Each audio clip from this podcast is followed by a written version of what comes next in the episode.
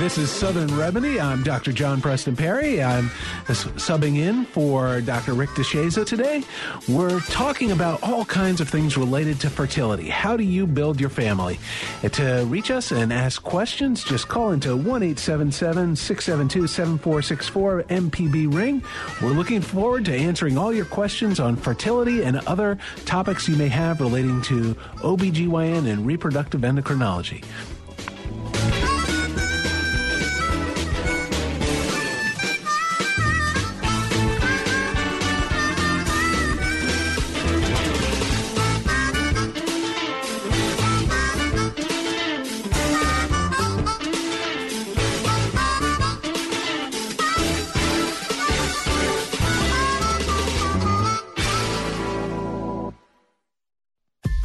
This is an MPB Think Radio podcast. To hear previous shows, visit MPBOnline.org or download the MPB Public Radio app to listen on your iPhone or Android phone on demand. You're listening to Southern Remedy with Dr. Rick DeShazo on MPB Think Radio. We're glad to take your calls at 1 877 MPB Ring. That's 1 877 672 7464. You can always email your comments and questions to Southern Remedy at MPBOnline.org. This is MPB Think Radio, Mississippi Public Broadcasting. Welcome to Southern Remedy. I'm Dr. John Preston Perry. I am subbing in for Dr. Rick DeShazo today.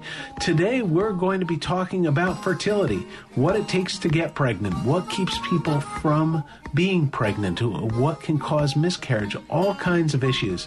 I am here with uh, two star nurses, uh, Dr. Uh, Dr. Vicki Butler. She goes way ahead of the average person, I tell you, in her funded knowledge. Uh, Vicki, introduce yourself. I'm Vicki Butler. I have been um, with university since 2003.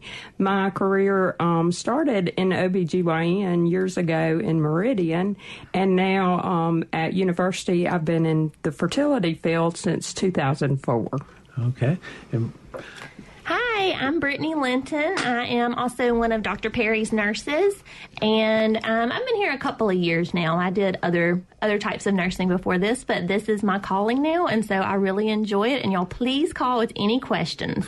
Yes, and that number, if you're calling in, is one eight seven seven six seven two seven four six four, uh, or one eight seven seven MPB ring.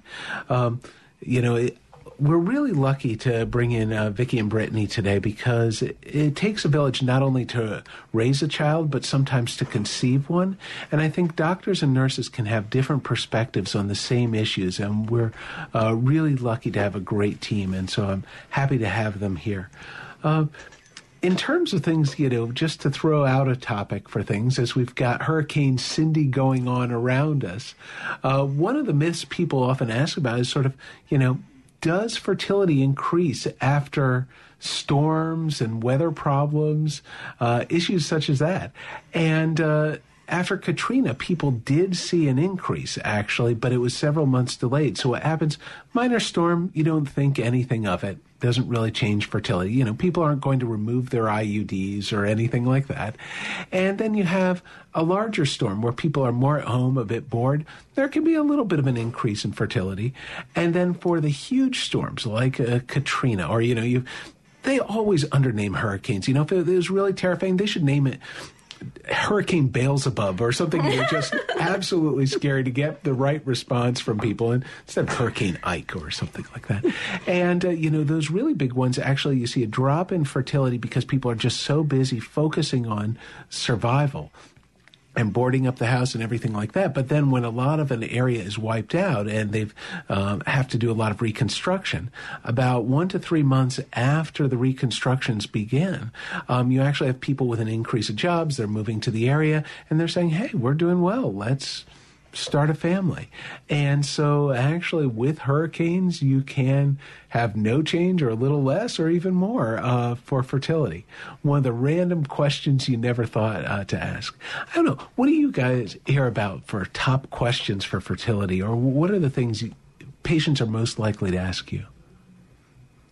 I think the number one thing is they're going to immediately ask when they come in, they're going to say, okay, when do we get started? What's the doctor going to do for me? Um, and they don't realize that there is testing that goes into things before we start treatment. So, and another thing is cost. That's always everybody's first question. And so we do try to make all that information available up front. One of the things that I've seen, Dr. Perry, is that I try to, um, talk to patients in a way that that they understand the process, but life is a puzzle sometimes. And sometimes we have a good border that we have put together coming into the office for fertility. Hmm. And other times we have to start all over to find out everything about that patient I agree. You know, I think half my job is debunking what Dr. Google has diagnosed people with. uh, there are so many things that people search on, and this gets back to also what Brittany was saying about, you know, having to do some testing first. You know, so many people have been misdiagnosed or misevaluated, and they're saying, okay, let's jump straight to therapy, and you want to be prompt. And usually you can get most of the testing done within a month, month and a half before going into therapy. But the reality is, all the therapy therapies. You know, if a woman's an ovarian failure, you can do a lot of medications. If there are no eggs, it's going to be hard. If you want to do inseminations to help sperm find the egg, if the guy's firing blanks, it won't really uh, matter, you know, or if the tubes are blocked. So you want to understand what you're working with so that you can give people the right therapy for the right person. Uh, I mean, what do you think is sort of the normal. What do you think people think is their normal fertility? You know, in a given chance. I, I, think that's the number one question. What are my odds? You know, what are my chances of getting pregnant? What do you think most people think? they actually think that their odds are a lot better than they are once mm-hmm. we actually look at it. You know, these people just come off of birth control and they've been on it for years and they think, oh, it'll take a month or two. And then, you know, once it's been a couple of years, that's when they'll usually come see us. But they've held out hope every single month and their hope has not really dropped until they finally say, I just need to go see somebody. Yeah. And uh, again, by the way, if you're wanting to call in, our number is 1 672 7464 MPB Ring. Again, 877 672 7464 MPB Ring. Um, and again, this is Southern Remedy. Always have to do those station identification uh, breaks or equivalents there. You, you, know, for the numbers for things, uh, everyone thinks, you know, chances are 20%. That's the number that's most circulated on the internet. And maybe for someone who's been trying for a month, two months, that is their odds. In fact, 80% of women get pregnant within three months of trying. But the thing is, you know, once you're getting out, if you're 35, and you've been trying for a year, you have only a 2% chance per month. That's one of the biggest gaps between what people's expectations are and the reality. And if you're 30 and you've been trying for three years, it might be, you know, closer to 1% uh, or even less than that. And so the, when the odds start going down, that's where you have to start getting therapy. Everyone, I think, hears, oh my gosh, you've got to take Clomid. That's going to be what makes things. But if you're running a 1% chance per month and you're not changing the sperm, you're not changing the uterus, you're not changing the tubes, the only thing you've done is take a person from one egg to two eggs, how much did you really change those 1% odds? And so being able to evaluate and figure out why things are having trouble uh, is critical. You just want to have understanding. What other things do you think would be top issues that patients ask about? I think one thing is that don't I, I would say after a year when you're young after a year and you haven't conceived come get help there's nothing worse than having a patient come in and they haven't been able to get pregnant for a long time and then we have to tell them they waited too late and our office is not scary whatsoever. Everybody is super nice and we will immediately make you feel comfortable. And I know everybody's so scared and they're so anxious when we're getting their vitals, but we love our patients. And yeah. Anytime the patients need anything, we're always there. And I think, Vicki, you talked a little bit about how kind of the emotional aspect can be a little bit bigger the, challenge. the emotions of fertility is overwhelming on a daily basis, but then when you look at it month to month, so you live out a possible pregnancy from the time that you're possibly getting pregnant through the end until you start a period. And it's almost like a cancer diagnosis over and over and over again. And that's the part that we want to be there for you. Dr. Perry mentioned Google, Dr. Google. Well, allow your provider to be your Dr. Google. Don't rely on the internet to give you all the answers. And we're there for you to provide emotional support. We have a staff of nurses that are very um, in tune to your needs, but also we have psychology support if we need to take it a step further. And, you know, you've got to protect your relationship in everything that you do because ultimately y'all are in this together, but sometimes it's so overwhelming and so um, unnerving to go through it that you push each other away. So that's yeah. another factor that we need to address. And that's one of the key things, you know, don't destroy the relationship for the sake of expanding it. I see couples come together and they're miserable and they're stressed. And, um, you know, every time this woman has her period, she's thinking, oh my gosh, my body's failing me. And every time they have sex, they're thinking, okay, why is that not working? And it's just causing a lot of stress. Let's talk about stress in a second, but again, I have to always go back to the number. We're 1 672 7464 MPB ring. Again, 877 672 7464 for uh, Southern Remedy. And again, I'm Dr. Preston Perry, Shub, uh, substituting in for Dr. Rick DeShazo and uh, uh, here with uh, Brittany Linton and Vicki Butler. The stress level for fertility you, well, I mean, what percent of people, you know, really have no stress? Would you say for it? Zero. Everybody, all of our patients have stress and are anxious. Uh, you know, and I'm joking about that because everyone thinks, "Oh my gosh, this is horrible," you know, and they're trying to go it alone, and it, everyone really is going through this and suffering. I mean, how much do we think that stress really impacts fertility? The stress may not impact the fertility, it's the result of the stress. Right. You know, and, and, that's something I often laugh about. You know, everyone comes in and says, Oh my gosh, my stress is why I can't get pregnant. And then they're stressed about their stress, which makes it even worse the reality is we were being chased by saber-toothed tigers for thousands of years and you know the species is still around. It's okay actually. In fact there was one study that showed the most stressed people actually had the highest pregnancy rates and the reason was they were anxious about it and focused on it so they did something about it. And so that actually matters. But in terms of actual data on stress and infertility. Um, there's good data out of Angola. Um, for a 100 year period, there was no contraception. Average woman had a 40% chance of being pregnant in a given month, uh, or technically it was 45%. And what they showed is if there was war and ethnic cleansing and genocide, the worst possible things, fertility rate dropped to 42%. And when the war went away, there was a little bit of a rebound and it was 48%.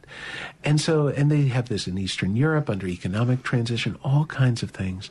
And it shows the stress doesn't really change that much. Two ways primarily stress changes fertility.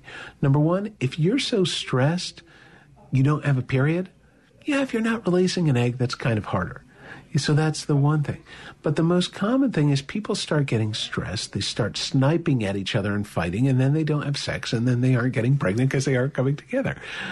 But beyond that, stress is a minor factor in things. And so don't feel as though, you know, your stress level is what's keeping you from getting pregnant for things. So. Um, you, you, know, back to the number. Go again, one eight seven seven six seven two seven four six four. Um, let's uh, switch to take a brief uh, commercial break. Our commercial station identification. This is public radio. We're avoiding the commercial, so we'll be right back.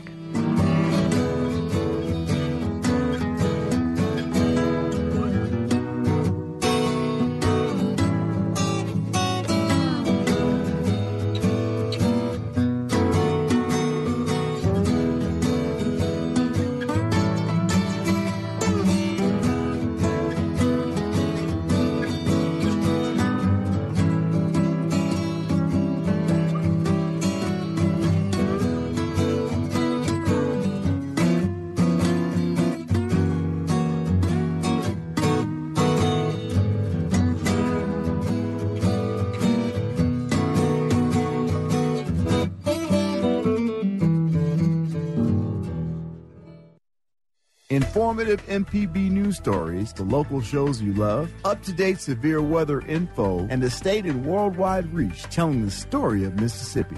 You're listening to MPB Think Radio. This is an MPB Think Radio podcast. To hear previous shows, visit MPBOnline.org or download the MPB Public Radio app to listen on your iPhone or Android phone on demand. You're listening to Southern Remedy with Dr. Rick DeShazo on MPB Think Radio. We're glad to take your calls at 1 877 MPB Ring. That's 1 877 672 7464. You can always email your comments and questions to Southern Remedy at MPBOnline.org. This is MPB Think Radio, Mississippi Public Broadcasting. Okay, and we're back. This is not Dr. Rick, but Dr. Preston, and uh, we're here talking all things uh, fertility and a lot of other issues for OBGYN and um, how to get pregnant, recurrent miscarriage, all kinds of things. Uh, what do you think uh, are the top issues that keep people from getting pregnant? You know, why does it happen? Sometimes it's cycles. They're not having cycles at regular times, and they think, oh, well, I just drop an egg. Just, you know, yeah. the understanding of what truly happens with the cycle. So that's one of the things. And by the way, that was uh, uh, Mrs. Vicki Butler, one of our, our charge nurse, and just absolutely awesome. As well as we've got Brittany Linton, also one of our star nurses here with us today, and talking about why people aren't getting pregnant. So we talked about irregular cycles for things. And again, if you don't have an egg, it's kind of hard to get pregnant. Uh, now, is it just too much weight that can cause people from getting pregnant, or can too little also be an issue? Absolutely. Too little can also be that issue. Yeah, again, Mississippi, we don't have as much of that as a problem, but at the same time, if you're a professional athlete or you just exercising constantly, um, you know, sometimes people start having irregular cycles that's not PCOS, and that has to be addressed as well. So a happy medium uh, is uh, good for. Uh, you know, optimizing fertility. At the same time, everyone points to their weight and says, oh, I've got to lose a few pounds before I can get pregnant. Granted, if you're overweight, that may make for a less healthy pregnancy. You don't want to get diabetes of pregnancy, preeclampsia, uh, shoulder dystocia, which is stuck shoulders, all kinds of things that can cause problems uh, for pregnancies. But at the same time, uh, it's a rarely a major factor uh, delaying people from getting pregnant. By the way, again, we've got to give our phone number here. It's 1 672 7464 MPB Ring. Uh, again, 1 MPB Ring or 1 672 7464. What other things, Brittany, do you see a lot of? I would say people coming in with tubal issues. Um, when people are younger and they've gotten sexually transmitted diseases or infections, they don't as much think about their future fertility because a lot of our patients had it when they were 18, 19, and then they're in their later 20s or 30s wondering, why haven't I got pregnant yet? And so that's one thing that we see, and that's where, you know, educating your children on STIs and that kind of stuff really comes into play because it can affect things later in life. Yeah. And actually, this is a really big issue for uh, Mississippi. We are right now have the highest prevalence of chlamydia in the U.S. Uh, or Washington D.C., uh, Alaska, U.S. Virgin Islands. Apparently not so virgin. Um, all of these places have uh, you know comparable rates, but apart from those, we're really the highest. And um, the, thing is, 85% of women who've had chlamydia don't know they have it. And so they're having blocked tubes, they're having trouble getting pregnant, and this is something that could have potentially been prevented um, as well as should have been tested or identified. But they dismiss it as a stomach bug or something lapses, and uh, consequently they have problems down the road. This is the other thing a single episode of symptomatic chlamydia or gonorrhea can lead to a 20% chronic rate of pelvic pain. So, beyond just fertility, we want to address infections and help uh, prevent them from happening. Uh, we're talking a lot about the women, but I'll bet guys play a role as well in things. Takes two to tango. It does. And so sperm issues are there. And we see frequently patients come in, um, they've gone through puberty the way the guys come in, they've gone through puberty the way they're supposed to, but then something's not right and they recognize that. Or possibly they don't recognize it. And there's no sperm there. Mm um, you start searching and trying to figure why. You know, oh, my mom said that when I was born I had undescended testicles or something of that nature. Mm-hmm. So there's more to the story that we have to dig and we have to find that history. What do you think was the top group we see for male factor infertility? Testosterone use. Testosterone use is very big. Or diabetic yeah. people who we, have retrograde ejaculation. Yeah, so sometimes with, with, testosterone use, the brain is saying, hey, I've got plenty of testosterone. I don't need to do anything to get the testicles to do their job. And so the brain doesn't send the signal, and then the testes don't make the sperm. For diabetes, you can have had bad diabetes, recover, and be well, but it changes the nerves around the penis in a way that actually it can make it so that the sperm doesn't come out normally, even if there's fluid, it won't be in the sperm and actually later comes out in the urine, and that can be tested. Another group I just often see is long distance truckers. Now, if you're driving these long distances, listen to MPB. But beyond that, also, you might want to get evaluated because a lot of the long distance truckers, I find, they end up sort of under exercising because they're just in the cab all day. They take food and stimulants and all kinds of things to keep them going, and then they gain weight. And then the weight, they have these large thighs that sort of squishes the testes really there. And you wonder why the testes are outside the body. They actually did this study in France. I have no idea who would ever vol- volunteer for it, but they had this magic underwear that elevated scrotal temperature by two degrees. And you know, again, they did it for 16 hours a day, where effectively that would be the equivalent of being inside the body or with, again, large thighs sort of squishing the testes. And what it showed is it took guys from 80 million sperm down to zero and it did so very quickly. And this is where people worry about hot tubs. I'm not a person as impressed with boxers versus briefs or things. Hot tubs can do stuff a little bit. Uh, laptops on the lap, actually, uh, the heat tends to go right to the thighs a little bit, and that can sometimes have an effect. But uh, you know, watching the temperature of the thighs can have an impact on whether or not uh, guys have uh, male factor or not. Um, you know, so we worry about the sperm. I always say that fertility isn't easy, but it is simple. You only need four things to get pregnant. Guys got to have sperm. Woman's got to have eggs. They've got to meet in the tubes and have a place to go in the uterus. We've talked about eggs. We've talked about sperm. Talked a bit about the tubes. What do you both see for you know uterine issues where people aren't getting pregnant as well? Fibroids. Fibroids.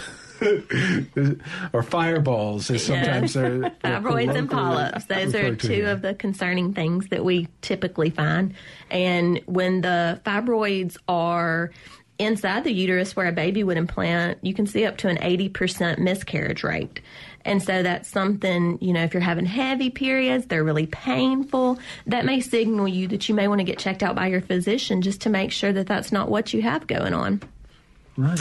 Another thing is the misshapen uterus that yes. can come up. It doesn't arise as often, or we don't see it as often, but that certainly is, you know, a didelphys uterus or something of that nature. Yeah, the, Vicki is very tactfully bringing up uh, a complicated condition called Mullerian anomalies, where the uterus actually doesn't start out as just one piece. It's actually two pieces that start off by the kidneys and come together.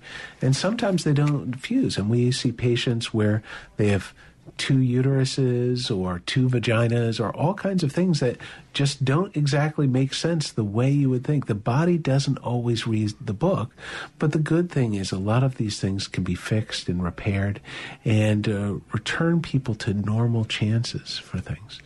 Um, just to send out our phone number again, we're 1 672 7464 or 1 MPB Ring.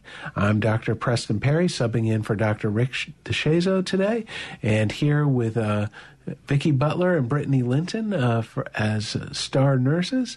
Um, we're answering all questions fertility and a bunch of other things for OBGYN, so just call us or come up with things. Stump the doc, see what you can come up with, and we'll uh, have fun answering it.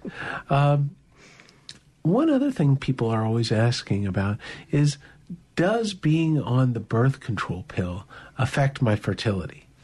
Um, how of you know, do are we really worried about that? We really aren't worried about that um, from my standpoint.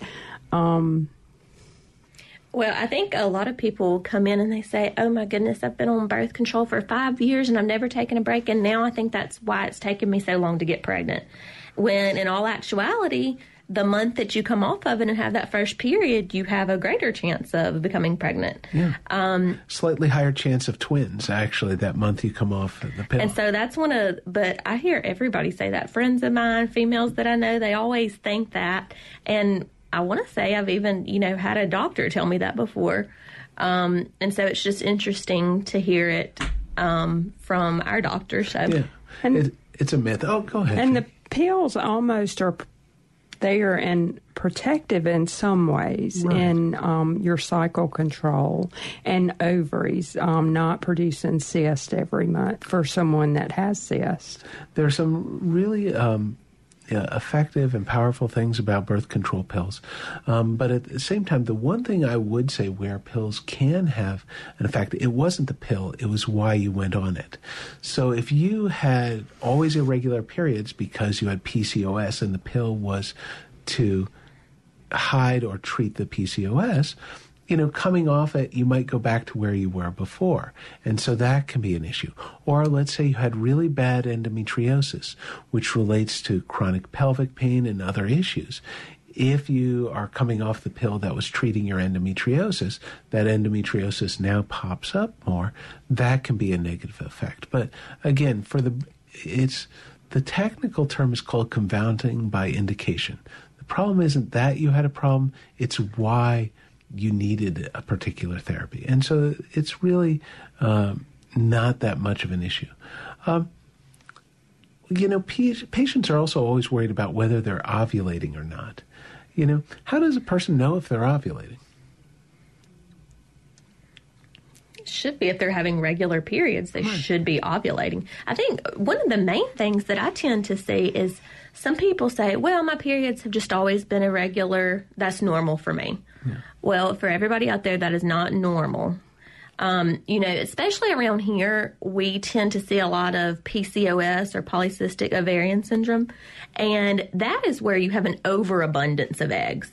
And so the way I like to explain it to patients is think about a bunch of people trying to go through the gate at a football game. It'd be very, very hard for one person to run through the crowd and break free of the crowd. And that's kind of the same thing with your eggs. It's hard for them to release because there's so many. And so it's not, you know, it's not a bad thing by any means. It, you know, makes it a little bit harder to lose weight and may predispose you more to diabetes and hypertension and that kind of thing.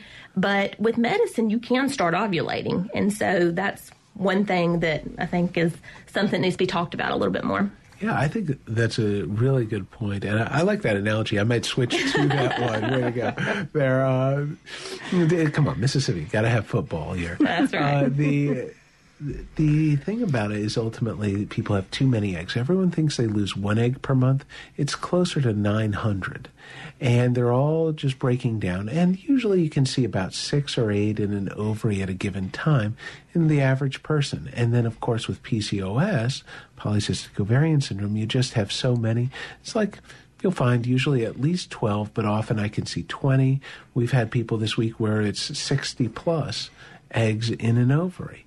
And so when they're 10 times the average woman, you can see how they got a lot of people lining up to get through that turnstile and they just get gridlocked and nobody makes its way through. Um, and often weight loss or being on medications can help uh, people ovulate. For people of regular cycles, you pretty much are ovulating. And, and so I'm, while you can use LH predictor kits, I'm not a fan of that. Honestly, it just takes time, effort, things like that. Everyone thinks they have to have sex on the day of ovulation in order to get pregnant. Uh, it's sort of like, you know, this fertility fire drill. You know, people are taking the LH predictor kit. It's positive. Go, go, go. And they're rushing home. And it's absolutely crazy. You don't need that. If you, if sperm live 72 hours in the reproductive tract for most women, you can have relations on the 11th, 14th, and 17th days of the month, or 12th, 15th, 18th. Eh, you know, there's some flexibility based on lifestyle, what evening events you have, all that other stuff. But you can actually do it without having to test. And you certainly don't need basal body temperature charting. I personally hate basal body temperature charting with a passion. It's fun from an experimental standpoint, you know, to understand the body and what it's doing. But the reality is, it tells you after you've ovulated. I've had people tell me, oh my gosh, my temperature just went up. This is exactly the moment to have sex. No, that was kind of two, three days ago. You should have. So it's a little bit too late. And they're driving themselves crazy. They're getting up at the same time every uh, day and, uh, you know, just testing that. And they don't really need to do that. I think we have a uh, patient on the, our person on the line. Uh, hello, Jessica from Jackson. Give us a question. Um, yes, I was wondering. I had my tubes tied a couple of years ago, and I was wanting to know if I could still get pregnant. Okay, yes. So yes and no. So first, hopefully they. Uh, if they did it right, um, your tubes are still blocked, so you won't be able to spontaneously get pregnant. But about two, three percent of people, a clip falls off or something like that can happen, and that can interfere with things. So, how old are you? Thirty-five. Thirty-five. Good. So you're young everyone says, oh my gosh, 35 is advanced maternal age and all that. That's actually not that bad uh, for things. The key thing is how you go about sort of fixing it. And there are two ways to really go about it. One is to do a tubal reversal. And that's where you go in and surgically sort of take out the blocked area and put the tubes back together. Now, did they burn the tubes or did they cut them or how did they uh, treat the tubes? Uh, I'm not sure. Okay. Were um, was this a, just after a delivery? Yes. Okay. After my last child. Okay. So usually at that point they're either they're cutting a bit of it, uh, and so less likely to do clips, and uh, they sometimes burn it. Sometimes people remember a little bit of a smell of smoke or being told that, and usually those are ones that are a little bit harder to put back together relative to the clips. Classically, when you do a tubal reversal at 35, you have about a 70% chance of being pregnant. What they don't tell you with that statistic is it's only a 35% take home baby rate. And that can be, again, a little worse if they burnt it or took out a lot of the tube. And the reason is half the pregnancies after tubal reversal end up being ectopic pregnancies or miscarriages. And the goal is not just to get you pregnant, it's to bring home a baby. And so the alternative to doing that would be to do in vitro fertilization, where you stimulate the ovaries, get a few extra eggs, and then you put the sperm with them, and then you put usually one at the most, two, in your case, one or at the most two embryos back. And that has a really low rate of multiples, but a very high rate of pregnancy. And usually you see at 35, or for someone who's had a tubal, around an 80% take home baby rate relative to about 35% for tubal reversal. Okay, so we can do that without giving having the tubal reversal. Correct. You can right. just say, let's bypass the uh, tubes. And again, classically, people are saying, you know, uh, to about 35, 38, it was a break even point for whether you did reversal versus IVF. People are g- moving more and more towards IVF. The reason being IVF has just become far more effective, which is in vitro fertilization, um, because it's just become more effective over the years. And there are a lot of things with the, uh, the economics of it that work out a bit better. Um, my wife is an economist. She always says to me, it's not enough getting people pregnant, it's dollars spent per pregnancy achieved, how are you doing it as cheaply as possible? And so we're just paying attention to where's your best value uh, in terms of bringing home a baby. Okay, well, thank you. Sure, thank you for calling. And again, if your other people are wanting to call in, our number is one eight seven seven six seven two seven four six four, and that's one eight seven seven MPB ring. We'll be right back after this brief pause and take your questions on fertility and other aspects of gynecology.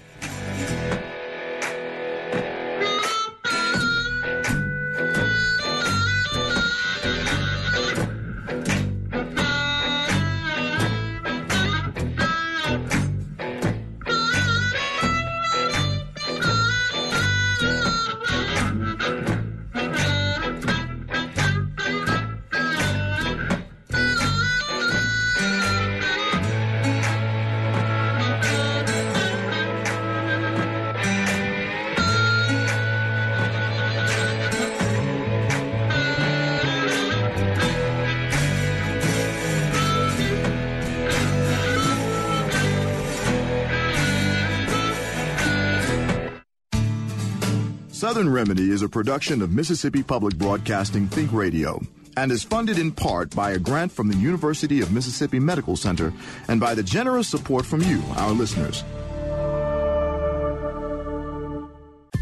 This is an MPB Think Radio podcast. To hear previous shows, visit MPBOnline.org or download the MPB Public Radio app to listen on your iPhone or Android phone on demand. And we're back. This is uh, Southern Remedy. I'm Dr. Preston Parry, subbing in for Dr. Rick DeShazo. I'm here with Vicki Butler and Brittany Linton, uh, two wonderful nurses, and we're taking your questions on fertility. We've got first uh, Denise in uh, Tupelo uh, calling on ovulation and medicine. What can we tell you about? Um, thank y'all for taking my call. Um, I have PCOS. I've had it for some years now and you mentioned, or I wanted to mention that there's medicine that you can take to um, make you ovulate, and Yes. I just wonder if y'all could just expound on some of those medicines. Sure. So, and I can just, I can just hang up and listen to you. okay, sure. It sounds good. Okay. So, what medications do we use usually? Um, so the typical medication that we use is called letrozole. And this is the thing that it's used for. It's really used in cancer patients, but they found that some of these women who were taking it started getting pregnant. And so now we use it um, for a short period of time, though, to help with ovulation. And so basically, this just stimulates the ovaries, maybe polycystic ovaries. It stimulates them to ovulate. And we like to get, you know, get you to ovulate maybe two eggs a month and that increases your chances. Um, and so usually take it for five days. And then hopefully you responded, and then you know. But we do recommend ultrasound, especially when you have PCOS, because you're more at risk for over responding. Right. We don't want you to turn into, you know, Kate Gosselin, where uh, that can happen if you're not getting the right dose. And this is why we use letrozole instead of Clomid. People classically use clomiphene, um, but that ends up having a lower rate of response, a higher rate of multiples, uh, more hot flashes, and a lower take-home baby rate. So letrozole has now been shown to be probably the better medication for people with uh, subfertility that's from irregular menses related to PCOS. Okay, we've got another caller, uh, Mary from Brandon. Hello, Mary. Hi. Um, I just wondered if you could talk some about the psychological issues. I went through infertility uh, over 20 years ago, and I actually do have a child. Wonderful. Um, but, uh, you know, one of the things I found so stressful was everybody thinking they know what to tell you to do. People Oh, telling yes. you, um, oh, just relax. People, you know, all sorts of advice. And I thought to myself, well, relaxing is going to help because I got black tooth, you know. but exactly. And, and people would say things to you like, "Oh my gosh, you're 30." You know, they knew how old I was. I was 35, and they'd say, "Oh, you don't have any children? Do you not want?" And you know, some people assume because I was a professional woman that I didn't want children, which wasn't true. Yeah. And um, maybe more than anything else, I just want to let the listeners know, please give these people trying to get pregnant a break. this is an awesome question and statement and definitely needs to be said. The reality is 80 or even 90% of fertility issues have an underlying cause. So telling a person, yeah, relax, that's not going to fix block, block tubes. You know, everyone says, oh, you've got to lose weight. That'll be what gets you pregnant if the woman loses weight and the guy has no sperm, they're still not getting pregnant. And so most of the advice is harmful um, because it, people are presuming they know what's going on for a medical diagnosis. And remember, the American Medical Association has said that infertility is a disease. It is a medical condition that needs to be uh, treated appropriately. And if 80, 90% of it has an underlying cause, you don't say, oh, just relax away your cancer. Oh, you know, take a vacation, you know, your emphysema will clear up. The infertility is the same way and absolutely people really need to if it, unless they are capable to give advice on asthma and diabetes and hypertension and all those other things, they may not want to give advice on fertility because they're not treating the actual disease. Fantastic question. Okay, next we have uh, Maggie uh, calling in on uh, placental abruption. Yes, Maggie, what can we talk about? Hi. Um, actually, you helped me get pregnant um, Oh. with my son, and um, we.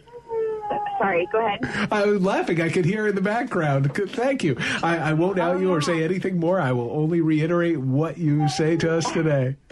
Absolutely. That's actually my daughter. Turns out I could get pregnant really easy after the first one. Yes. Um, but so with my first son, we did IUI, Right. and um, I ended up.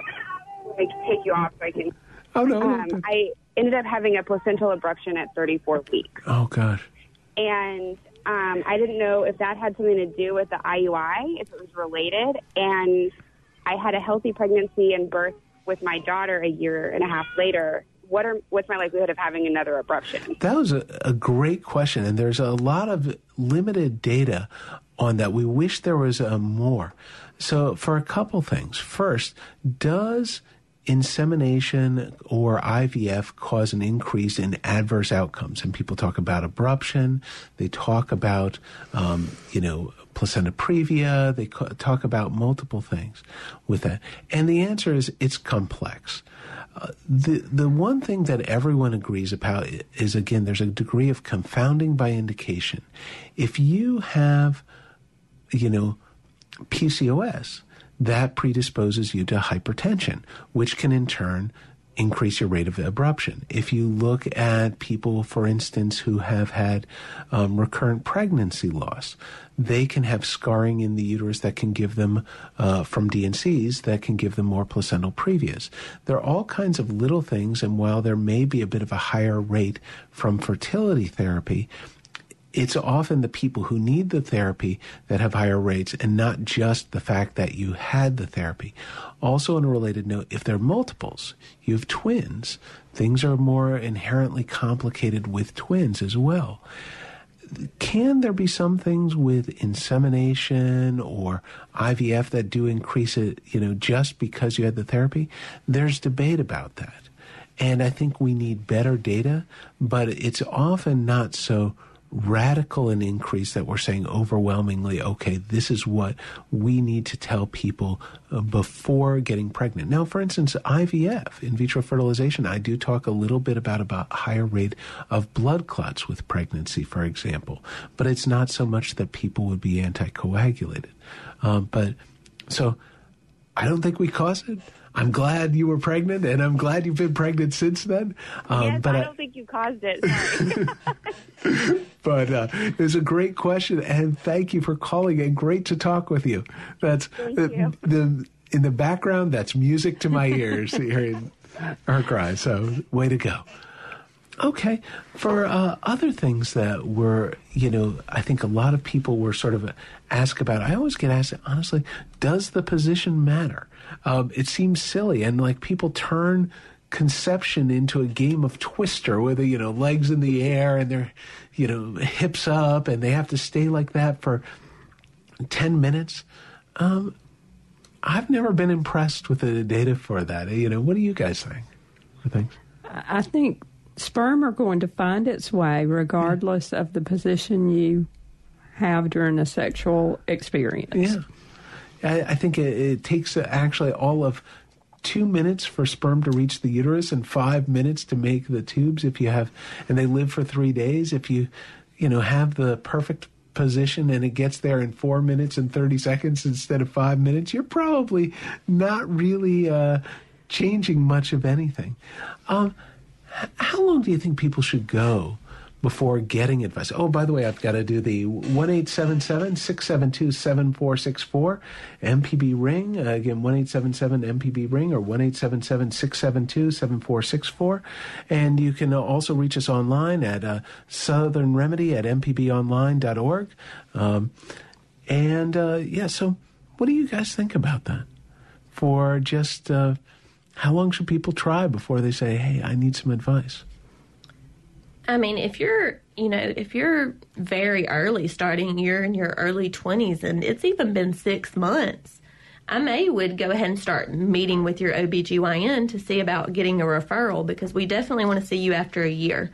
Um, though, you know, we sometimes have people come in and it's been 15 years and it's just too late sometimes. So go ahead earlier than later and see what can be done because it's not everybody's fear is, oh, it's going to be so scary and I'm so anxious and everything I'm going to do is going to hurt. I mean, typically things that we do in the office really don't hurt. I mean, and I know it's a little bit different, a scary experience for some, but I encourage you if you are considering and it's been a little while, definitely go see your doctor. Oh, I'm sorry. I, w- I was just going to say, Brittany, sometimes um, people don't come because insurance doesn't cover it. And and that is something that holds you back. But unless you come to start a process, you're not going to know um, what pathway that you need to take in that. Right. Mississippi doesn't have the best coverage for infertility, although through um, what we've seen recently, there is more um, ability to have insurance that has some coverage. So don't not come because of that. And again, people should get evaluated for other health issues. You have PCOS, you have endometriosis, you have fibroids. These are things that even if you never want a child, should be evaluated. The other thing, you know, for pain, uh, which you were talking about, everyone's worried about that, but a lot of that comes from really a fear of hysterosalpingograms, the HSG test that's been around for over 100 years. And as a team, we just recently published a new test for fertility, uh, which really is gold standard for your ovaries, gold standard for your uterus. And we invented this portion that looks at the tubes, and you can do that all in a single visit in the office. We we actually call it the periscope technique. So you're looking at the tubes from underwater. The uh, original name of it was hysteroscopic assessment of fallopian tubal patency, which was not only a mouthful, but then we found it made the lousy acronym of have to pee, hysteroscopic assessment of fallopian tubal patency. Nobody wants a have to pee procedure, so we came up with it. We're calling it periscope, uh, and so and that's P A R R Y. Yes, exactly. yeah, for um, Dr. Parry, you know, I had to do something uh, there, but uh, but the thing is, most people say that's less than a Pap smear um, in terms of discomfort for testing, because we can often even do it without a speculum, and so uh, I think being gentle matters for care. I've never had someone say, "Oh." Um, OBGYN could be more painful and it would be okay. We want something that's uh, more gentle for things. Okay, we've got another caller, uh, and we're just going to be uh, talking to her in a minute. Um, and uh, Teresa, um, what's going on? Hi, I would like to know what's the possibility of a 50 year old having a successful pregnancy during um, after having IVF? So, okay, great question. So, uh, you know, you do hear about people, you know, recently 67 going on to IVF and things like that. The national guidelines really have sort of tied our hands at 50. First, you know, you look at Cheryl Tiegs at uh, 52 claimed she used her own eggs for it. The only way that makes sense to me, and I can't say whether she did or not, but the only way that makes sense is if by her own eggs she means she paid for them and got them from someone else. The data that's out there says by 45 using your own eggs, there's only a 1% chance of success with IVF.